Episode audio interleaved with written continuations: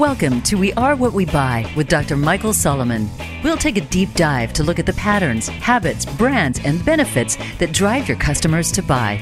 The tips and concepts you'll hear on the program will have you standing head and shoulders above your competition. Now, here's your host, Dr. Michael Solomon. Wiser Solutions helps brands and retailers to identify how consumers are interacting with their brand and store associates in the retail setting through the use of crowdsourced intelligence. Christina, welcome to the show. Thank you so much for having me. It's awesome to be here. Well, it's my pleasure. And I know that you and your company help clients to identify what we might call pain points that is, mm-hmm. issues in the store that, that get in the way of shoppers having the best possible experience. And of course, that in turn re- reduces the amount of revenue these stores may earn. So, uh, so I, I want to learn more about how you guys do this, and I want to start with the phrase crowdsourced intelligence, which is quite a mouthful. Um, can you tell yeah. us more about what that is and, and how you use it in your work? I guess I'll just kind of set up how typical businesses and brands work for anyone who might not be familiar.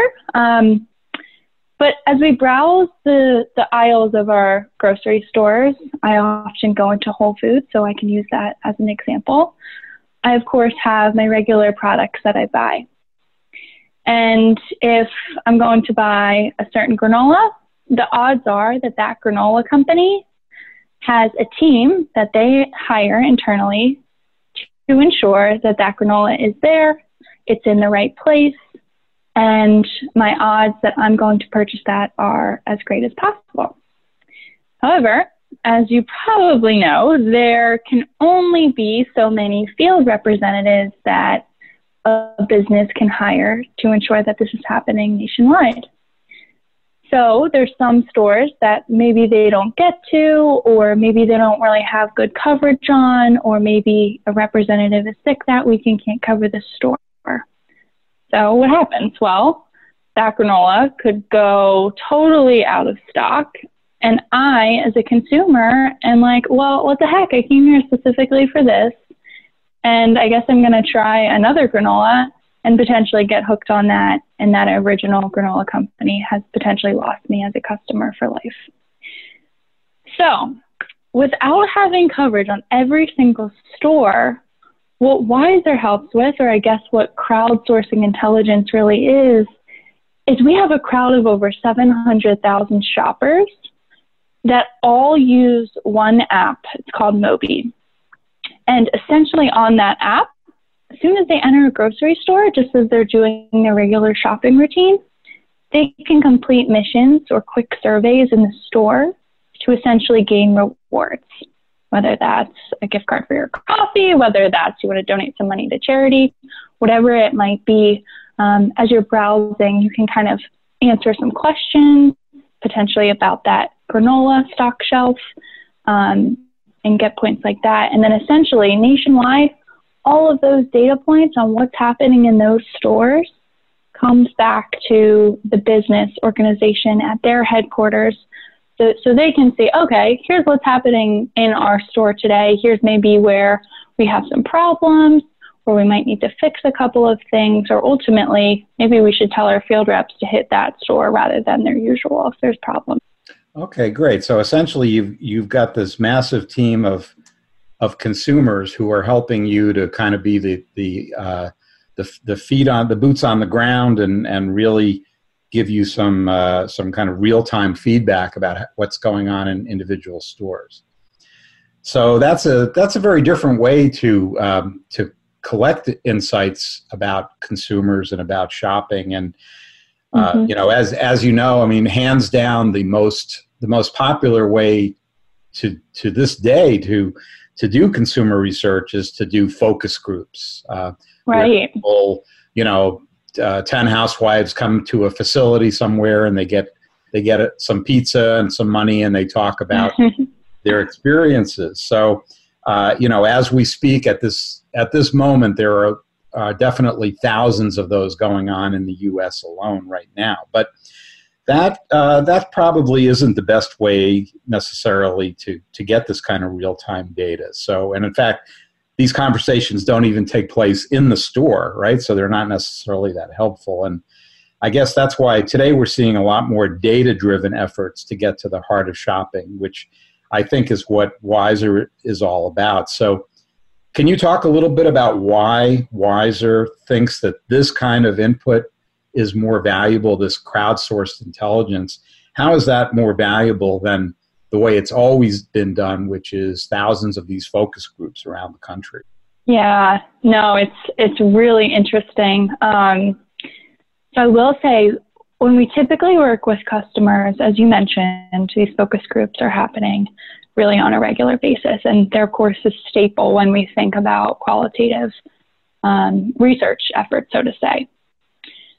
However, what we hear is that while the results are great, often consumers are coming into these focus groups um, not necessarily with a bias, but they're answering questions in a way, um, in a state of mind, maybe coming from their home where they already have certain products um, in their cabinets already, or um, you know they've only been exposed to the shelf at their giant grocery store, you know, for 10 years, whatever it might be. So the problem with that becomes, well, we're getting data, but it's not at the actual moment when they are deciding what product they're going to buy. So that opinion could totally change if a new Whole Foods opens up down the street and that consumer walks in and all of a sudden they're exposed to 20 new ice cream brands that they've never seen before in their lives but they know that they want ice cream that evening. So, what Wiser does in crowdsourced intelligence is we ask the consumer their first time in the store, their first time looking at the shelf, their first time being exposed to your brand, hey, what do you think of it looking at the shelf? What is the first brand that even sticks out to you when you're looking at this in the actual retail setting? what are you kind of, what is the reasoning behind this preference? Um, are you familiar with the brand? I mean, a variety of different data points that are just so much more valuable um, as a consumer is in the store live on the day of your product launch, whatever it might be. So you can get that those insights um, just more in a candid manner, more so than a focus group where you're not in the actual setting. I would say. Okay, so we know you know one problem with with focus groups and uh, with studies like that in general is that there's there's often a desire to do what, what we call pleasing the experimenter, which is that people try to figure out, you know, what does the person want me to say, and I'll I'll say it. You know, do they want mm-hmm. me to mm-hmm. be favorable about the brand? Do they want me to diss the brand? Um, so, how, you know, how do you guys recruit these consumers that are part of this crowdsourcing process? How do you make sure that they don't have that kind of bias? Yeah, that's a great point. We typically ask what are called screener questions before the consumer um, completes the mission, so to say, in the store. So we'll say, question number one Have you ever tried this brand? And then, depending on their answer, um, they'll kind of either it'll kind of enable the questions for them to answer, or they'll be shifted in a different direction for a survey. So um, there's just a way that we would screen people out in order to be um, unbiased before the survey kind of happens and just kind of craft the questions in a way that goes from the bigger picture, um, hey, do you eat ice cream typically, to the smaller funnel potentially at the end. Um, well, what are your thoughts on this specific brand? So it's all kind of customizable, but you know the mechanisms are in place to ensure that that bias isn't there. Okay, yeah, and I assume also you have the power of numbers. You have so many of these people mm-hmm. that fewer biased. Hopefully, that will get drowned out, right? So that's, uh, that's yeah, very, yeah, that's very powerful. So, so let me ask you this: I mean, you're sending these people out, and they're looking, especially if there are issues in these stores uh, you know, we've all had negative shopping experiences. You know, maybe, maybe a, uh, we've been in a really crowded store, or it's too hot, or it's too cold. Uh, the salespeople mm-hmm. are totally clueless. You know, there's many reasons why we might have a negative experience. So, so based on what you guys are doing, you know, where do where do brands have the biggest blind spots in terms of consumer insights? You know, what what, what where do they need help the most to improve that customer experience in stores? I mean, it definitely differs when we're talking about, you know, expensive electronics being sold in Best Buy versus, you know, emerging food brands in Whole Foods, which I had kind of touched upon before.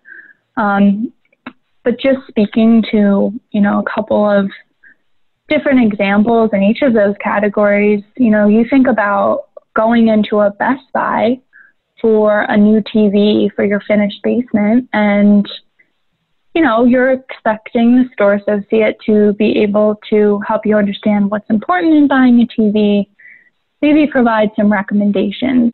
And I think all of us, you know, probably walked into Best Buy looking for similar things and nine times out of 10 interacting with the store associate. So, what we found the biggest blind spot to be in that kind of category when we're thinking about expensive electronics is they have no clue who store associates are recommending in their space.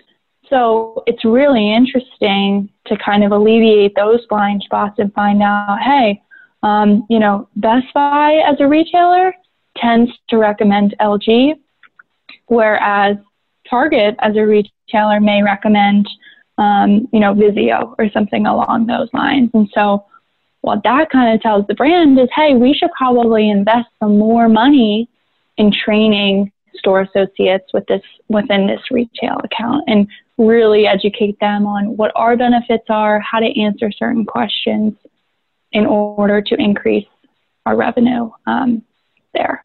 Yeah, absolutely. And, you know, I guess that's another example of bias, right? You were talking about right. bias before, but employees are biased as well. And in some ways, we don't realize, you know, when I used to work in sales, we had something called push money, which, which meant that we we actually got compensated for re- recommending some brands over others. And of course, mm-hmm. the customer didn't realize that. I, am not sure how wide, widespread it is. I, I think it's pretty common, but is, is that an issue that you come up against a lot?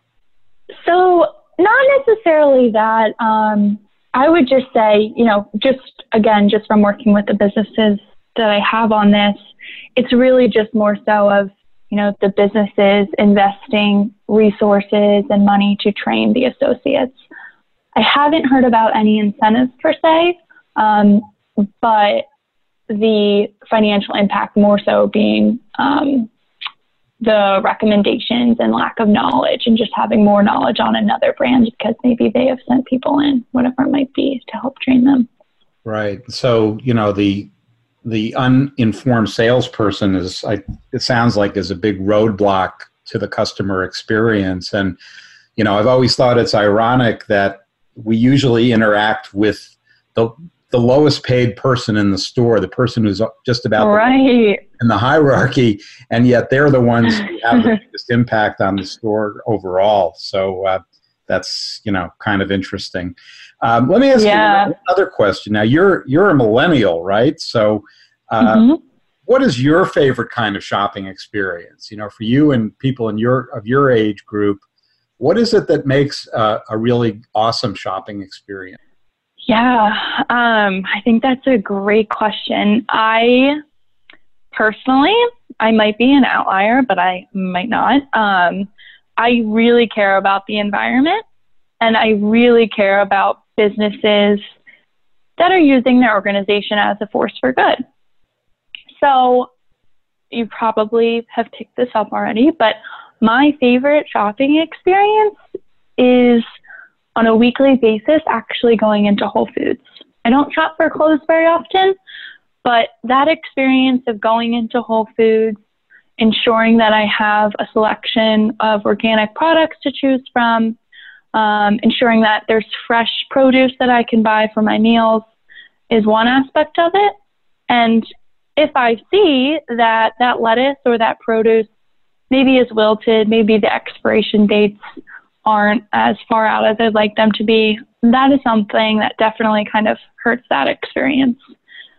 What I love about the experience as I kind of continue through my shopping journey is just looking at all of the new brands on the shelves, reading their labels. I learned so much about how much good um, some of these companies are doing for the world, and um, I see emerging ones on the shelves every day. So that is something that I love about my own shopping experience um, and kind of makes it and know that I'm shopping at a store where I know that they're sourcing from businesses who um, are more so in it for not only the profits, but um, kind of for things that go a little bit more than that, just on a human and environmental level.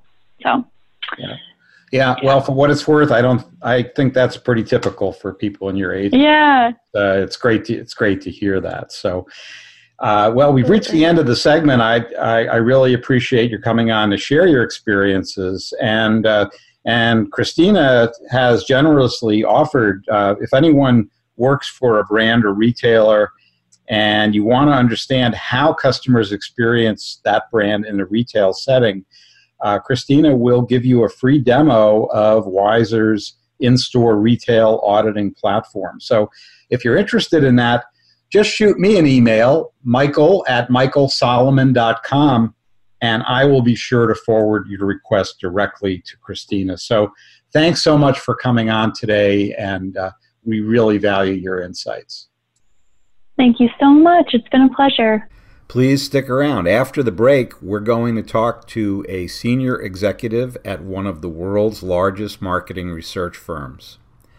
And also remember to follow me on Twitter at, at Mike Solo, M I K E S O L O.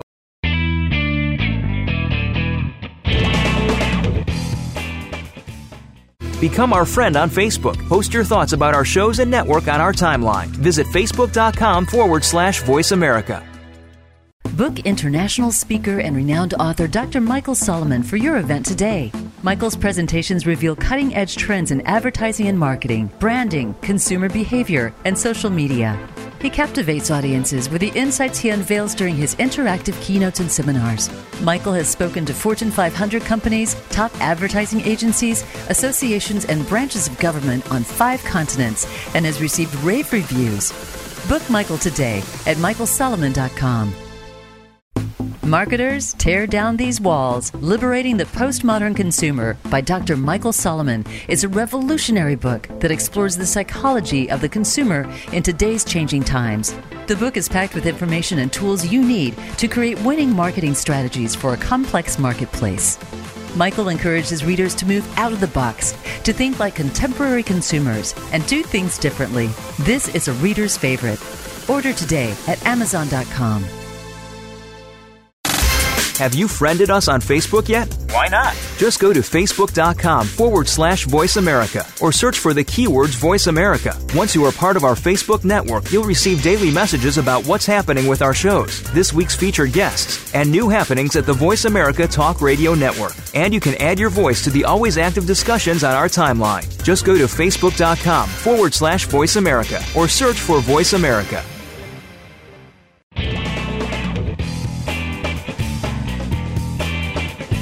You are tuned in to We Are What We Buy. To reach Dr. Michael Solomon or his guest on today's program, please send an email to michael at michaelsolomon.com. Now back to We Are What We Buy. Hey, we're back to We Are What We Buy, where today's topic is how to decode the mind of the customer. Our next guest brings a very different perspective to understanding consumer insights. Like me, he was trained as a social psychologist, and he applies this training to projects for clients that help them to understand what drives their customers. Dr. John Wittenbraker is the managing director of the Global Science Organization at Ipsos, where he's responsible for scientific developments in neuroscience, behavioral science, data science, and artificial intelligence, consumer behavior, and political science and sociology for the company's global business. Well, John, that's really a mouthful, and uh, you've got a lot of responsibilities. Uh, welcome to the show. Thanks a lot, Michael. Uh, great to be here. So, before we uh, we get into some of the, the questions uh, about the about how we collect consumer insights, let me ask you a general one about Ipsos. So. Uh, I know that Ipsos is a huge research firm. It operates, I, I think, in about 90 countries. So, can you just give us a, a little commercial for Ipsos? What does it do and why should we care? Uh, great. Yeah, thanks. Yeah, Ipsos is uh, was founded in 1975, um, so it's uh, not a new business. It's been around for a while. Uh, we are the third largest global uh, market uh, research and opinion research company. Um, our revenues are around 1.75 billion euro a year. We've got 18,000 people um, serving clients in over 90 markets across the globe. So we truly are a a global business, over 5,000 clients. And our primary uh, business historically has been uh, doing uh, marketing and opinion research studies. We do almost 50 million uh, interviews a year uh, across the globe uh, with various kinds of consumers and business decision makers. Um, so our business is to, to ask people questions about um, their experiences, products, advertising, uh, social issues, governmental policies, etc. Uh, collect those data in a scientifically valid way and uh, prepare reports with insights for our clients uh, about uh, consumer and market uh, market opinion. All right, got it. And and of course, um, Ipsos and the you know other big companies that are out there obviously are doing a lot of very sophisticated work. They've got a lot of very highly trained people that are dedicated to understanding what's going on in consumers' minds. Uh, but having said that, you know, your your title, uh, job title, is a bit different. It, you know, it takes me about a minute to say it. So you're the chief science officer and managing director of the Ipsos Global Science Organization at Ipsos. So what's going on with that? Why is Ipsos interested in science as opposed to just the kind of the everyday science of doing marketing research? Well, uh, it, you know, the everyday science of doing market research is a very important enterprise, and um, uh, at Ipsos, there's a very clear recognition that what we are doing here is applied science. That when we do market research, it needs the, you know, the the the research design needs to be scientifically rigorous. The plan for uh, sampling the population needs to be scientifically uh, scientifically rigorous, that our questionnaires need to be uh, uh, constructed and validated in a very rigorous way. So we're doing applied social science. You know, you mentioned a while ago that we were both trained as social psychologists. Uh, we have uh, scores, hundreds of, of, psychologists, sociologists, political scientists uh, inside our organization uh, working on the design and development of the, of the services and engagements that we bring to our clients. And it's really important in this day and age um, that we do that with the utmost rigor. So that's one of our key functions in the Global Science Organization is um, to make sure that when you know we work with our partners inside the business, inside the uh, specialization groups, uh, inside Ipsos, uh, who, who, bring services to clients, to make sure that the methodologies they use uh, are up to scratch from a scientific point of view uh, and are delivering robust findings and insights um, to our clients. Um, we also have a responsibility and a sort of a, an exciting opportunity uh, to then take from science back into our business. Uh, there have been a lot of um, there are a lot of scientific developments, a lot of innovation that comes out of science and out of technology, and so another key function um, uh, um, as the Global Science Organization inside Ipsos is to harvest from these uh, uh, partnerships that we develop, academic partnerships with uh, with uh, scientists and, and other professors uh, in universities across the globe and in various research institutes to bring the latest scientific developments um, to our business and to use those as a way to inspire innovation inside our organization and then to bring better value to our clients, give them better insights mm-hmm. into what uh, consumers are uh, thinking about. Uh, you mentioned some of the disciplines we focus on. You know, we, we spend a lot of time trying to understand how neuro, neuroscientific and, and biophysiological measurements can be, be used to augment uh, the sort of question and answer um, research that we're so famous for, uh, so that we can understand not only what people say, but also what they feel and how they experience things in real, time at a very granular and moment to moment level. Um, so we do a lot of work in that space. We do a lot of work in uh, the behavioral sciences, trying to understand how uh, how values and beliefs lead to uh, behavior and may help support behavioral change, and then how we might construct the choice architecture, the way we frame choices uh, to uh, help optimize the way people make decisions about the products they buy or the people they vote for or the policies that they uh, may support into what we do at Ipsos. So you you know you mentioned uh, you mentioned a couple of uh, of areas that a lot of people are talking about. You mentioned neuromarketing. You mentioned artificial intelligence, and of course, part of your job. I'm not sure I envy you, but part of your job is to stay on top of what's going on uh, with scientific developments in a number of disciplines. Um, you know, what what right now do you think are the really hot topics that my listeners should be knowledgeable about, or at least be aware that uh, you know these things are going on, and they may influence how they make their business decisions down the road. You know, what are what are? Can you give us a couple of specific examples? Uh, you know, without giving away the store of. Uh, you know what people should be thinking about right now. Yeah, that's uh, that's uh, that's a really good question, and and uh, honestly, I that's one of the most fun parts of my job is is staying up on uh, the scientific literature. And by the way, I don't do this alone. I've got a great team of people, specialists in each of these disciplines, who are really the experts. Uh, you know, my job is just to bring them together, orchestrate them to make sure that we're moving our scientific enterprise uh, forward in a, in a constructive way for the business. So I, yeah, definitely not doing this alone. So, what are some of the uh, biggest trends in science? Uh, you know, one of them I, I, mentioned a while ago was you know understanding how people make decisions.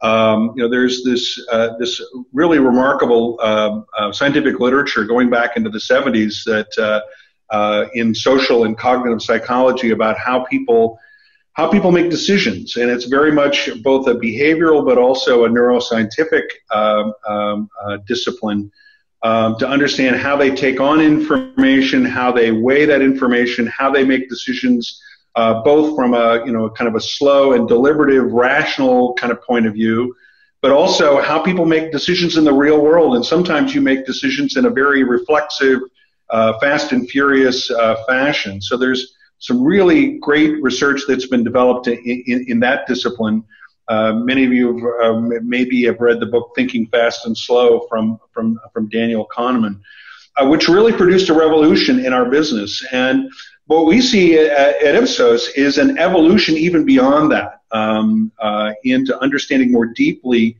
how uh, automatic sort of decision making interplays with more deliberative decision making and how the brain manages that in a much more balanced way.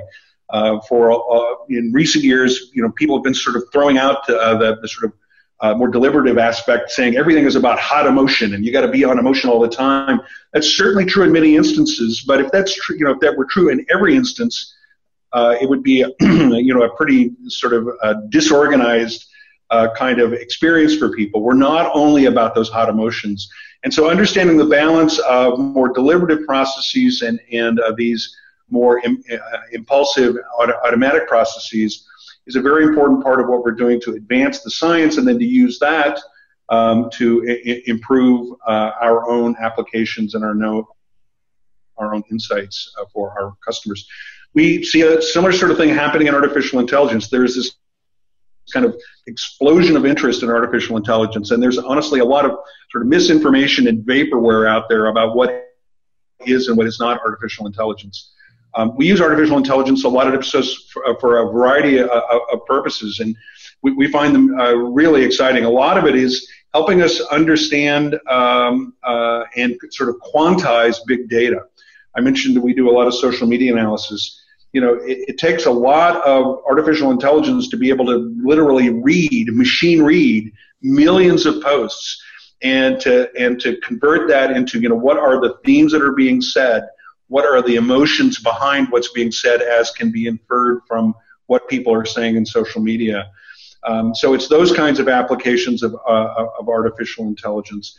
But we're also interested in Ipsos at, at, at using artificial intelligence to help us engage with people. You know, uh, right now there's you know kind of this craze around uh, uh, bots, if you will, or art, uh, intelligent agents. This is an area we're exploring as well to try to understand how we might be able to leverage that uh, to do a better job, a more comprehensive job of listening to what's going on uh, in, in, the marketplace. So yeah, there are uh, a, a, wide variety of really interesting scientific developments that um, that we're focused on and um, and exploring and, and, and pulling pulling into our business. Great question. Yeah. Yep. Thanks. And let me ask you one final question, John, and uh, kind of bring bringing everything down to the street level. I ask a lot of my guests this question. Um, many of your clients are the big companies with you know with big pockets for research and so on. Um, but many of my listeners are involved with uh, with smaller companies. Um, and they don't necessarily have the resources to work with a company like Ipsos. So, mm-hmm can you leave us with, with any quick insights that a person who doesn't have access to, you know, to the brain trust uh, at Ipsos, you know, what are what are a couple of insights that you could share with with someone like that that they can apply to their business? Well, I, I mean, one of the things I will say uh, is that you you know you don't have to deal with a big a research company to do research, um, and so you know one of the insights or one of the guideposts I, I would say is um, you know, it's important sometimes to operate on sort of gut instinct and to make a decision based on, uh, you know, your your own sort of quick read of the landscape. But for important decisions, yeah, I would encourage you to find ways to collect data, to to be more disciplined about applying, you know, good survey or social science methodologies to the decisions you need to make. There are all kinds of tools that are available um, to do that. And in fact, Ipsos is sees that as an important opportunity as well, and we're working on ways to uh, to, to bring more simplified, more scalable tools to all kinds of decision makers, uh, companies large and small. Um, but there are ways to do research uh, yourself, to do simple surveys yourself that are fast and inexpensive. They may not be as sophisticated as some of the applications that we have uh, at Ipsos, uh, but there are ways with a simple Google search uh, that you can uh, you can find to uh, to do straightforward surveys around customer satisfaction, around uh, the experience that people have with the products, uh, around new ideas that you may be exploring. So that that would be the first thing I would suggest is you know a lot of business questions can be can be boiled down to a good empirical question and having a little data uh, can can really help you uh, get a much better sense of uh, you know what might be the right way to go when you have a decision um, to make. So I, I, think that's you know I'm flogging the uh, waving the flag for uh, for science here, and uh, it can be accessible to a, a, wide variety of people. So I would encourage you to explore those um, explore those um, pathways. Yeah. Um, yeah, um, I, I, and I think maybe another insight that uh, that uh, that I would mention is um, is to uh, take advantage of uh, publicly available information. There's a lot of information that you can get uh, these days from uh, from the government and from other public sources uh, that can help you make decisions. Um, so yeah, in addition to asking questions yourself, uh, make sure you've scoured the landscape and see what's available from your from your your local city, from your trade association, from other sources that you might might have access to. Of course, we'd love you to come to Ipsos and uh, and engage us. Uh, but uh, you know, I think you're right, uh, uh, Michael. We're not for everybody, and um, but we are big supporters of, of using these kind of data ourselves. and so I would advise your listeners to, um, to to do the same. Thanks. That's some great advice, and it it really syncs with you know my mantra that I I say a lot at when I'm giving keynotes and so on, and that basically is don't assume that you understand what's going on in your customers' heads. Don't just sit in your office and say, well, they must be doing this or that. Just get off your butt and get out there and talk to them one way or the other. Collect data. Uh, there's lots of ways to do that, but anything you do is probably better than nothing. So uh, I really appreciate your perspective on this. And uh, yeah, this is great stuff. I thank you so much for taking some time out of your scientific day to join us and share your insights. Well, it's been a pleasure, Michael. Thank you very much.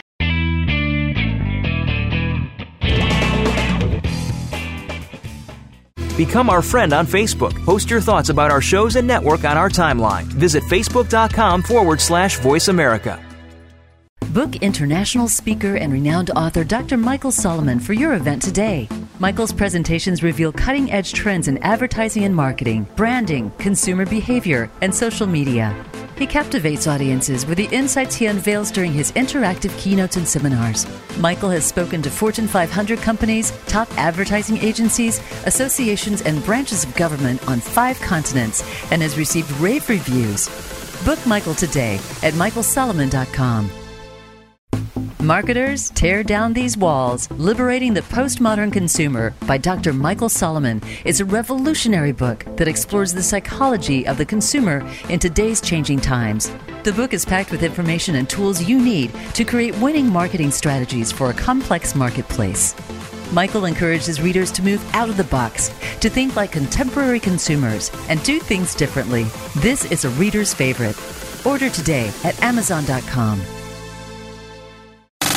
Have you friended us on Facebook yet? Why not? Just go to facebook.com forward slash voice America or search for the keywords voice America. Once you are part of our Facebook network, you'll receive daily messages about what's happening with our shows, this week's featured guests, and new happenings at the Voice America Talk Radio Network. And you can add your voice to the always active discussions on our timeline. Just go to facebook.com forward slash voice America or search for Voice America.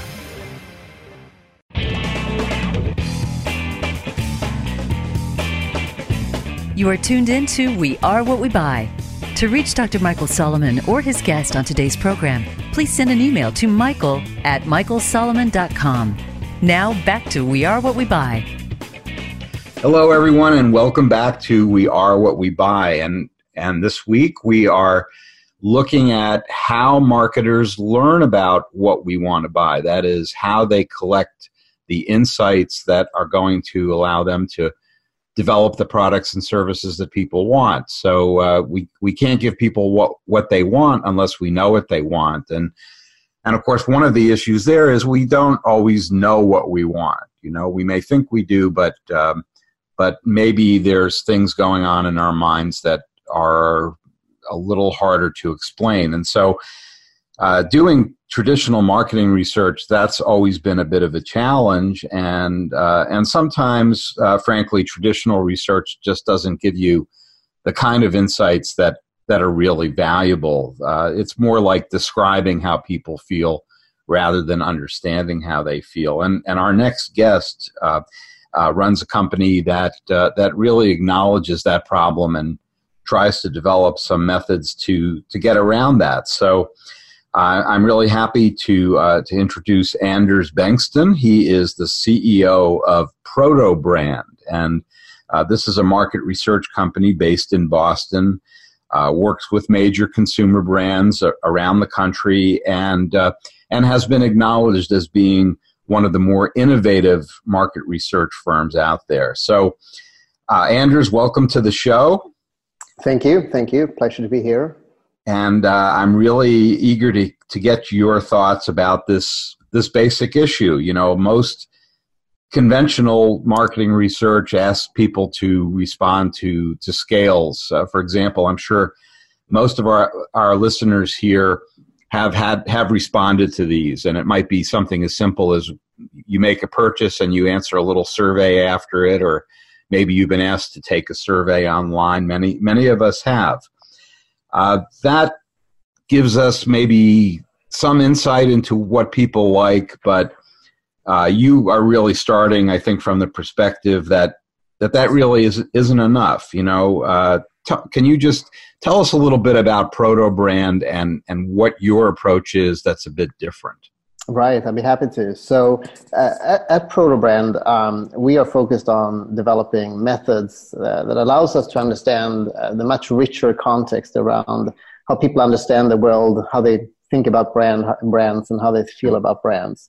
So, the example that you took before about a survey where we ask people uh, to respond with a number uh, to a, a, statement or a question that gives us uh, as marketers gives a, a, very limited understanding as to what that really means uh, yes, we can measure a specific word, uh, but do we really know what it means when people provide uh, the number four on a five point scale, for example?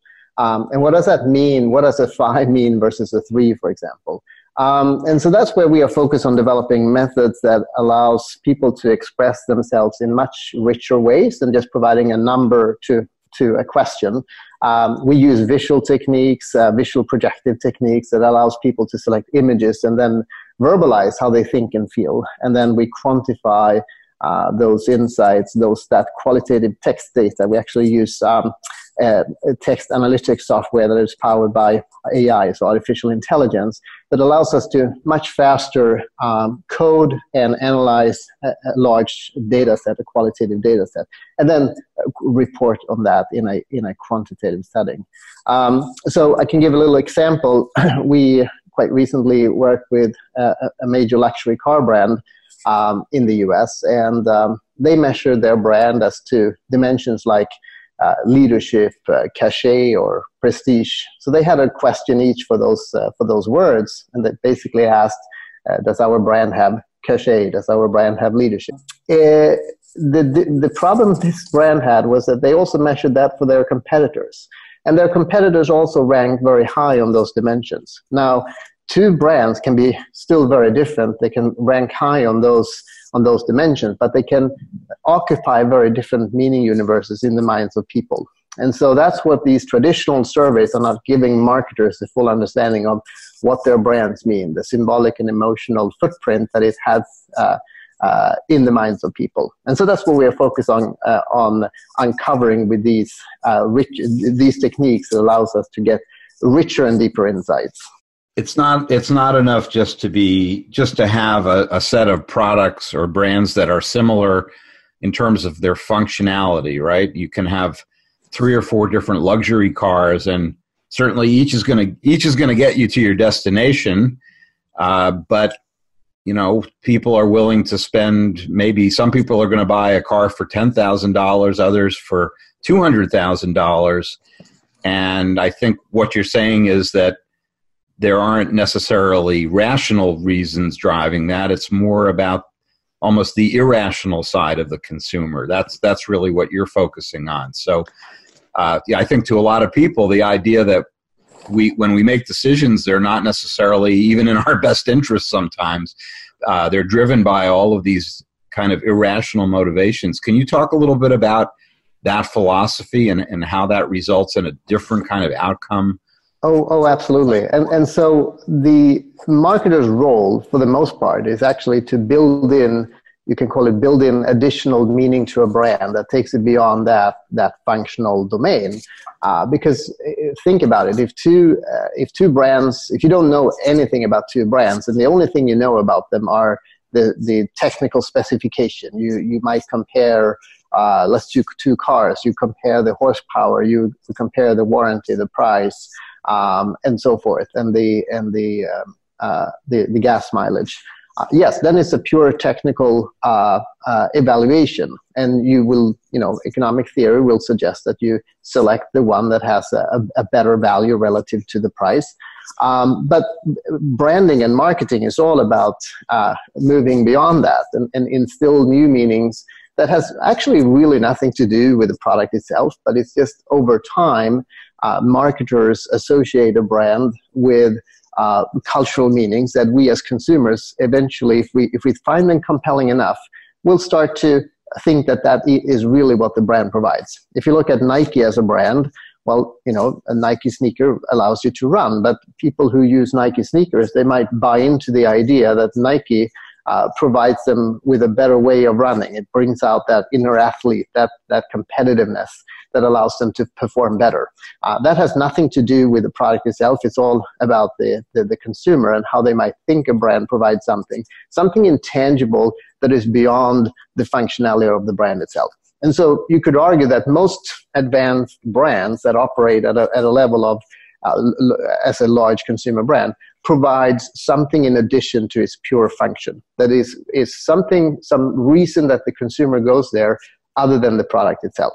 And so oftentimes that may relate to um, an identity uh, that the consumer has or aspire to have um, uh, so that they can they can feel that by consuming this brand they're a little closer to that ideal self that they like to be. So that's how we're kind of thinking about consumers consuming symbolically uh, to fulfill their identity projects. Well andrews that's that's music to my ears. Uh, i mean the uh, the the name of this show is we are what we buy. So I, am thinking you'll you would agree with that, wouldn't you?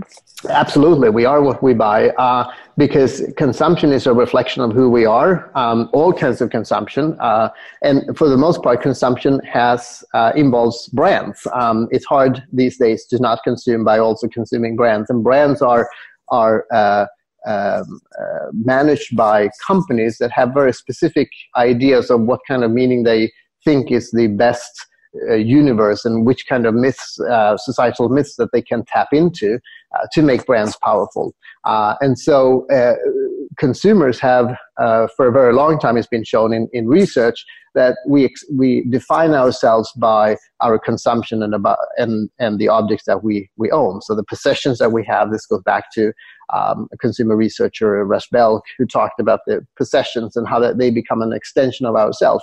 Uh, and much of our consumption and brands is working in that very same way. How people think of their cars as an extension of their self. And of course, the brand is part of that. And if the brand doesn't express who you are or who you want to be, then there's a discrepancy and it's not an ideal situation. And, and, and so as consumers, we strive to align ourselves with brands that share our values and, and, and our identity projects.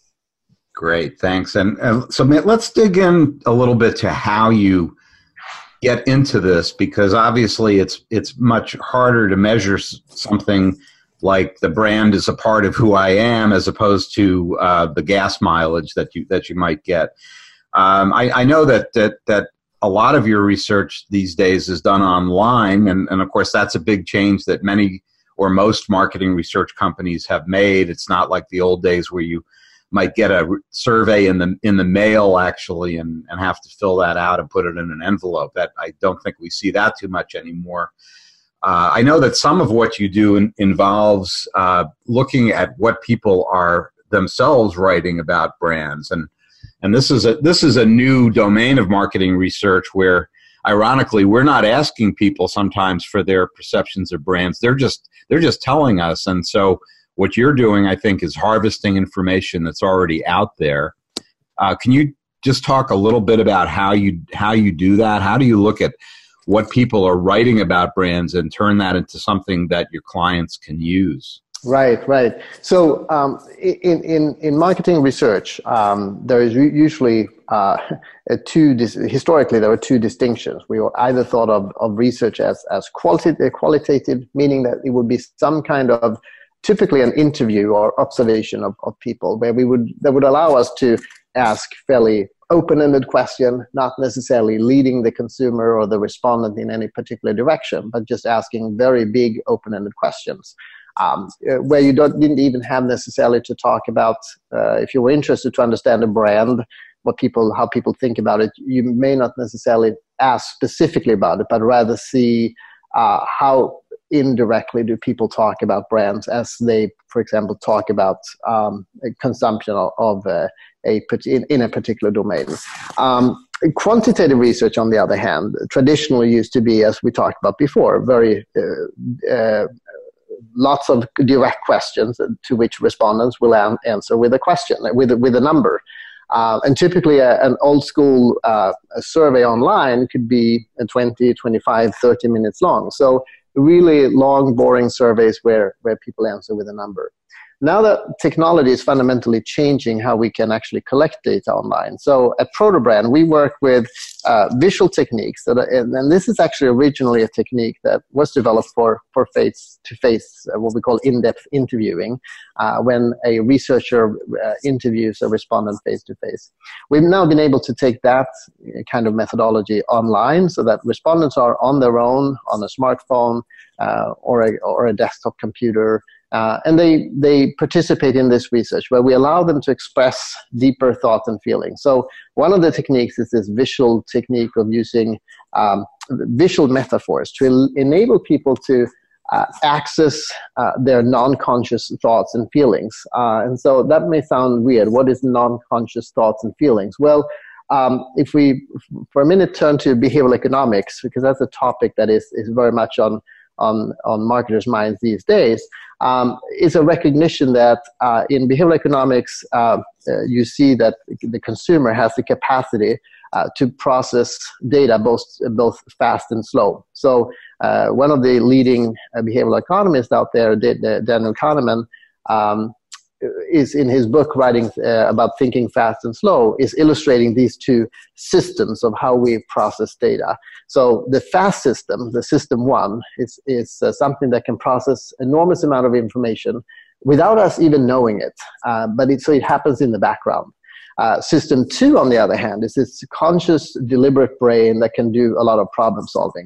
Uh, so one of the, the, examples that he uses um, when explaining this is if you if if I ask you what two plus two is, uh, you can answer that in a split second. You don't have to think what that is. That's a system one response.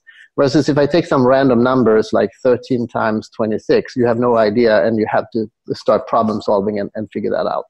So what, what we as marketers have to do is to work with these two systems and make sure that we're not just capturing those deliberate, conscious problem solving questions, but also allowing people to express the things that they already know to be true without having to think about it. Uh, and so that's the, the fast brain that processes that information unconsciously. So the technique we use, the visual technique, if we go back to that, that allows people to uh, to process lots of visual information before they select Im- an image to which they then will explain how that applies to how they think and feel about a brand or about a person who's using a brand. So we use, we use lots of uh, projective techniques that way that allow people to, in a much more open-ended, non-directional way, um, uh, uh, or, or an unprompted way rather, uh, express how they think and feel about a brand. So that then provides us with uh, the the text data that the respondent writes. So that's a sort of the natural discourse, uh, the natural discourse of how they think and feel about the brand.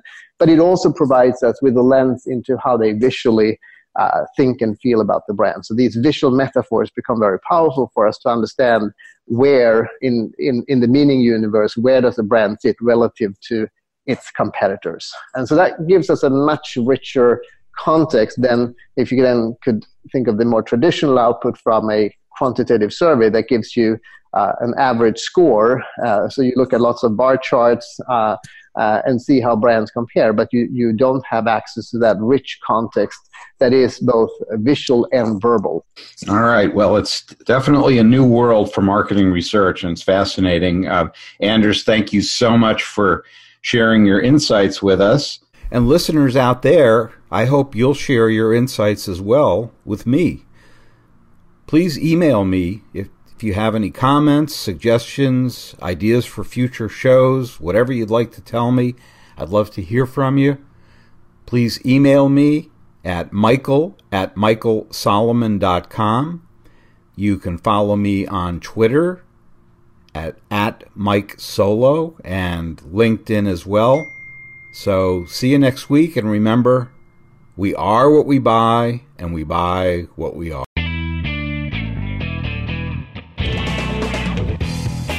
Thank you for listening to We Are What We Buy. Please join your host, Dr. Michael Solomon, again next Thursday at 7 a.m. Pacific Time and 10 a.m. Eastern Time on the Voice America Business Channel. Until then, have a winning week.